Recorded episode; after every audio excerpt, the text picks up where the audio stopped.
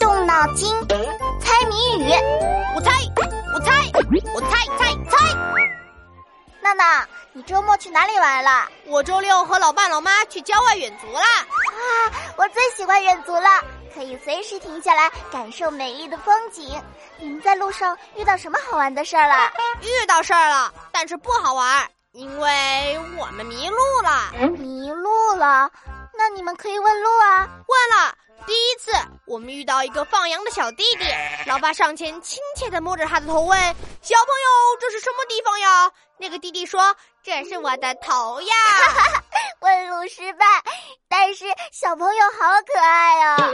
第二次，我们又遇到一位老大爷，我开心地过去问他：“老爷爷，这条路是什么路呀？”老爷爷指着马路大声说：“这条路是水泥路。”啊，又失败了。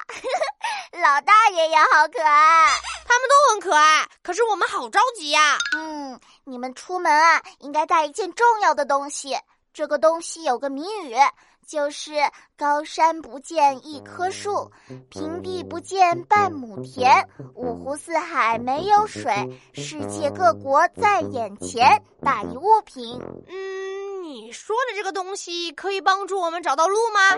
对啊，这可是居家旅行必备良品，如果带了，你们就不会迷路了。嗯，那我想想呀。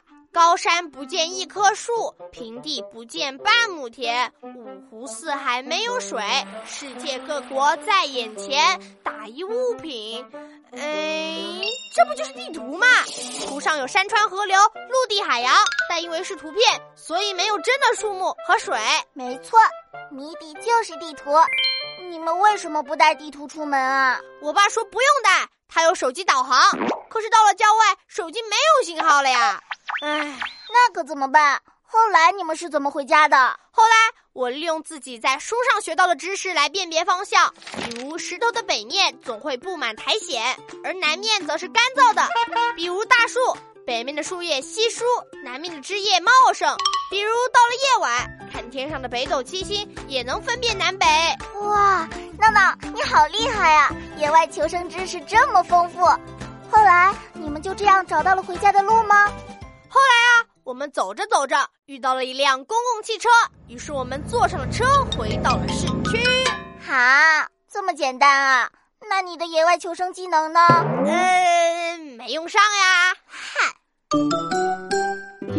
同学们别走开，翻开我的谜语小本本，考考你。